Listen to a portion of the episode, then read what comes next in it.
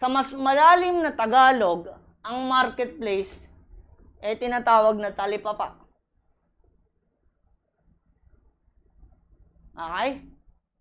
Marketplace, palengke, talipapa. Now, anong kinalaman ng usaping legal sa salitang talipapa, palengke, at marketplace?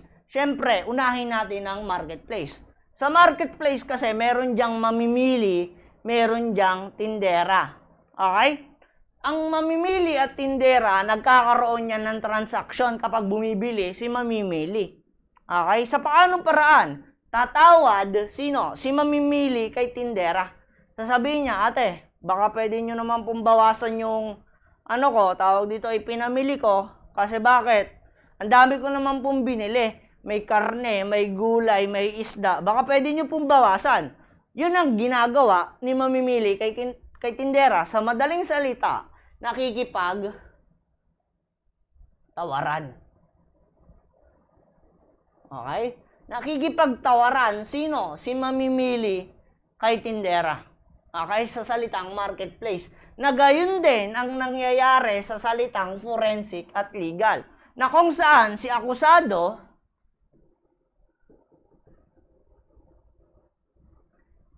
e tumatawad kanino? Kay prosecutor. Tumatawad yan. Paano? Okay, prosecutor, baka pwede nyo naman pong ano, hayaan na bumaba ang sentensya ko or yung penalty na bubunuin ko sa loob ng kulungan. Kasi bakit? Inamin ko naman po yung kasalanan ko. Guilty naman po ako, hindi ko naman po dinedeny. Baka po sa ganyang paraan, pwede nyo na pong babaan ng sentensya ko or ang penalty na bubunuin ko sa loob ng kulungan. Okay? Depende yan kung papayagan ni, ano yan, ni defense at ni prosecutor. Yung wish or yung hiling ni akusado. Depende sa defense. Kasi bakit? Siyempre, inag inagrabyado ni akusado si defense, tapos hihingi ka ngayon ng tawad. Okay? Ngayon, kapag pinagbigyan ka ni, ni defense, mabait masyado, ah, okay ka, bababa yung sentensya mo. Anong tawag doon? Plea bargaining. Kaya kapatid, katropa, katukayo, okay? Pag nakita ang salitang forensic at ang word na legal, itatak sa kokote, may kinalaman saan? Court. Okay? May public discussion kasi yan. Kapag sinabi nating forum, it is a marketplace where people gathered for public discussion. Okay? For public discussion, may usapin na nangyayari. Okay? Katulad sa palengke, may usapin na nangyayari. From the word forensic. Now, pag sinabi naman nating ballistics, it is the science. Now, when we say science, ito yung pag-aaral. Anong klaseng pag-aaral? Malalimang pag-aaral sa paggalaw ng bala at sa mga kondisyon nakakaapekto sa paggalaw nito. That is the word ballistics. Himay-himayin natin. Okay? Pag-aaral sa galaw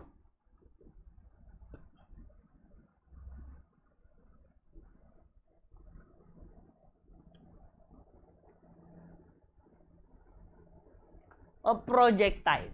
Okay? Motion. Ano ba ibig sabihin ng motion? Literally, sa Tagalog, paggalaw. Okay, itong ginagawa ko, nagsusulat, nag, ano, naglalakad, nag-explain. That is what called motion. Okay? Now, since ang paggalaw is referring to the projectile or bala, ibang definition yan. Kapag sinabi nating motion, take note of this. It refers to the mobility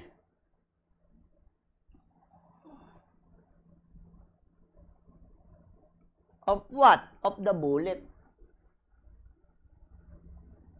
That is what you call motion. Okay? Paggalaw, ha? When we say motion, na referring sa projectile, ang definition dyan is mobility. Huwag nang kakalimutan. Ilagay ang keyword, the mobility, paggalaw. Mobile, di ba? Yung mobile ng mga, ano, mga pulis natin, di ba? Gumagalaw, mobility. Okay? Now, ang projectile is otherwise known as bullet.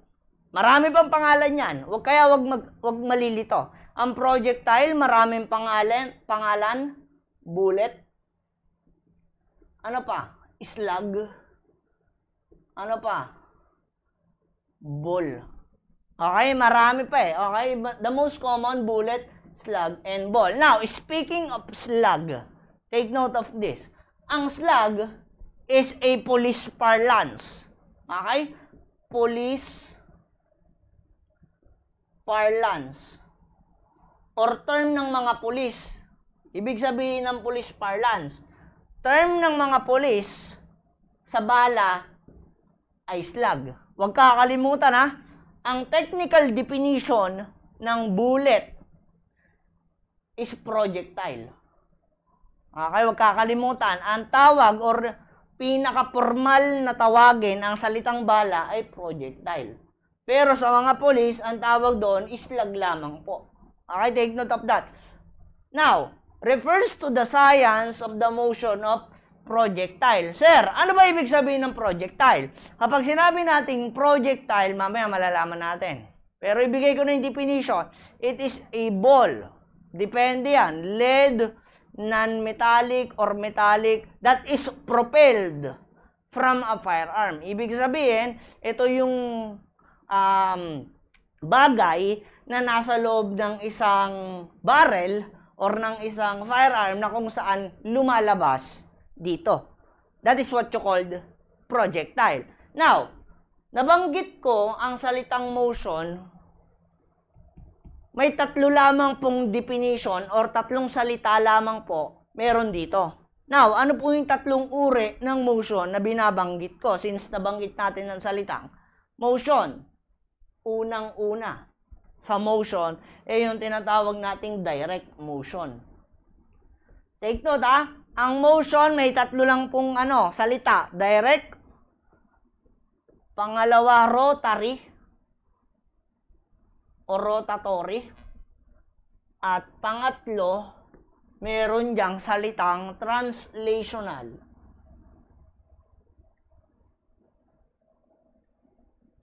Ayan, translational. Sir, ano ibig sabihin ng mga yan? Direct, rotatory, and translational. Now, ito pa yung other definition pala ng ano, ballistics. Pero, wag, wag nyo kakalimutan to. Balik muna tayo dun sa another definition niya. Science in itself, for it is an orderly arranged knowledge, nilalim, di ba? Which is a product of series of experimentation, observation, and testing. Ano pa? Ayan. Ballistics daw, it is not an exact science. Rather, it is applied physics or applied science. Take note of that. Tama naman, hindi siya, ano, tawag dito, exact science kasi nagbabago-bago from time to time. Kaya hindi mo masasabing exacto talaga siya. Okay, that is the, uh, tawag dito, different definition of ballistics. Now, dito na, ito yung binabanggit kong motion. Take note of that. It refers to the mobility or movement of the projectile from the time it leaves the shell empty. It leaves the gun muzzle. Now, yung word na gun muzzle, paano ba to?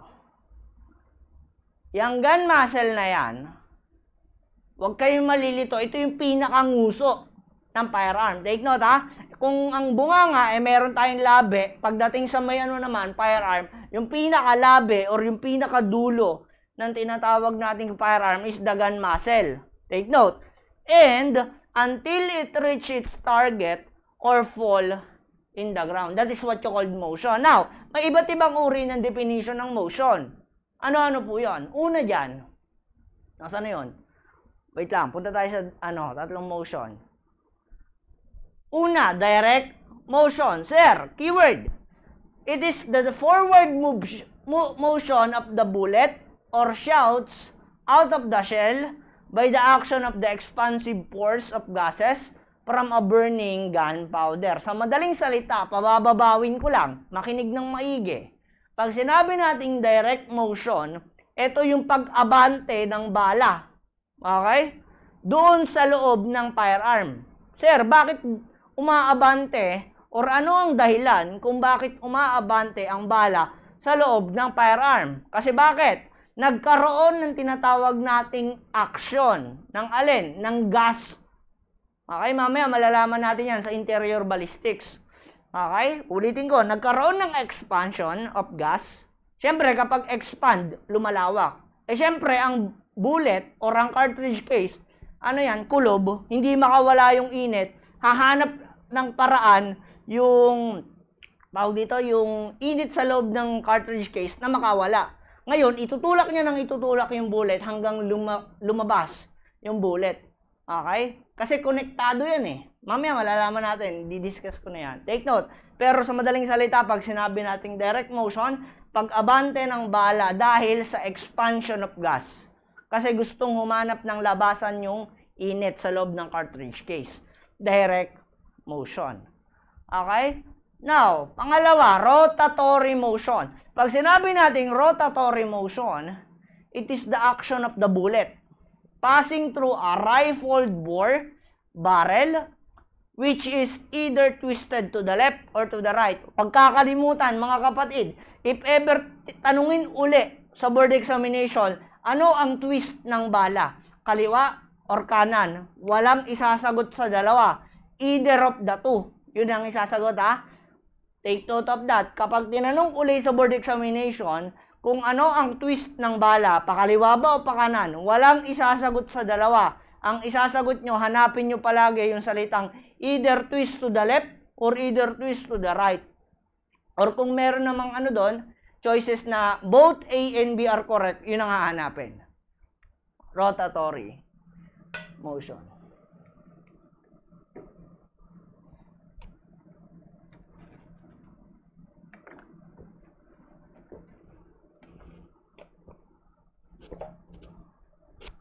Okay.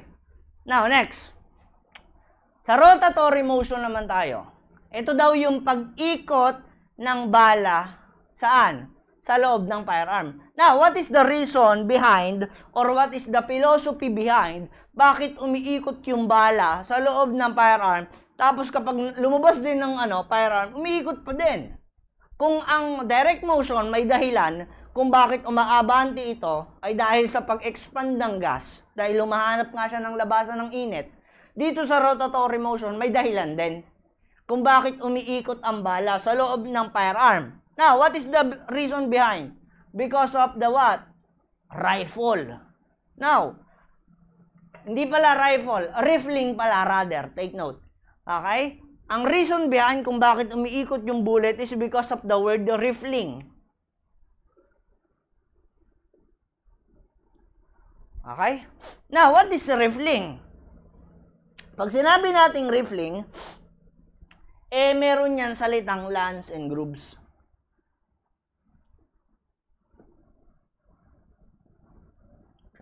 Yan, huwag kakalimutan ah. Ang rifling is otherwise known as lands and grooves. Dalawa sila. Okay? Dahil merong lands and grooves, umiikot yung bala sa loob ng firearm. Okay? That is the reason why. Katulad din sa direct motion na may dahilan. Now, punta tayo sa pangatlo. Yung pangatlo naman, eh yung tinatawag nating translational. Okay? Now, take note of the definition. It is the action of the bullet once it hits a target and subsequently ricocheted. Now, tinanong sa board examination namin yan before. Ewan ko, tingnan nyo kung kaya nyong sagutin. Ang tanong sa amin ganito, it refers to the motion of the projectile in which the gunner squeezes the firearm and then the bullet comes from the firearm and subsequently bounce back. Anong tawag daw sa ganong uri ng ano, action? Choices. Burahin ko na to. Choices. Alpha. Direct. Bravo. Rotatory. Charlie. Translational. And Delta. Ricochet.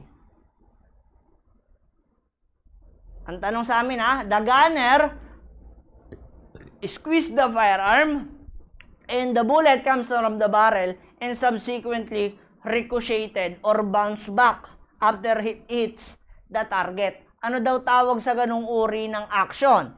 Anong isasagot mo? Translational, ricocheted.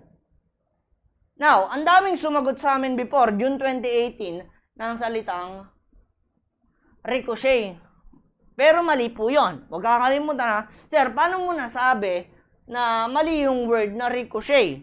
Kasi bakit? Ang nire-refer doon sa tanong, refers to the motion of the bullet in which it bounces back after it hits the target. Yan yung tanong. Okay? Eh, sabi natin, may tatlong uri lang ng motion. Hindi naman kasali doon ang salitang ricochet. So, if ever makita mo ang salitang motion, tapos may pagbalik ng bala dahil tumama sa target, hindi mo isasagot ang ricochet. Ang isasagot mo, translational. Take note of that. Pero, if ever na hindi mo makita ang salitang motion, pero andun ang salitang translational at andun din ang salitang ricochet, dito mo na isasagot ang ricochet. Okay? That's the time na isasagot mo ang ricochet. If ever hindi mo makita ang salitang motion. Pero kapag may motion, tatlo lang kasing meron sa motion.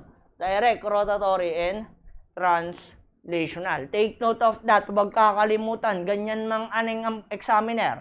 Kaya be specific. Kung ano ang tanong, specific din ang sagot. Okay, take note of that. Recap lang. Direct, pag-abante dahil sa pag-expand ng gas. Rotatory motion, umiikot ang bala dahil saan? Rifling, lands and grooves. Sa translational, what is the reason behind or what is the philosophy behind?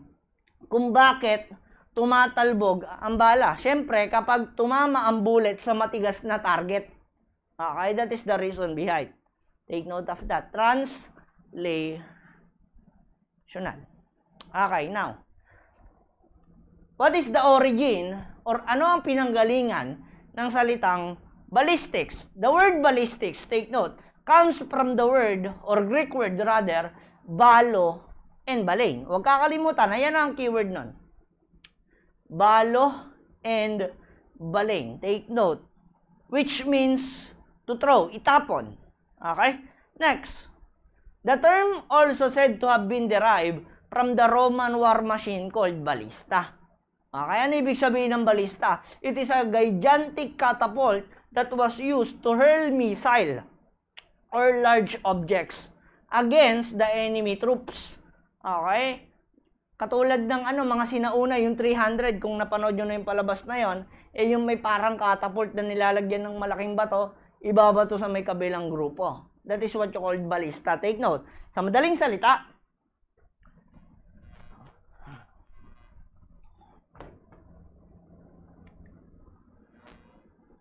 ballistics, Greek word, pag Greek word, balo,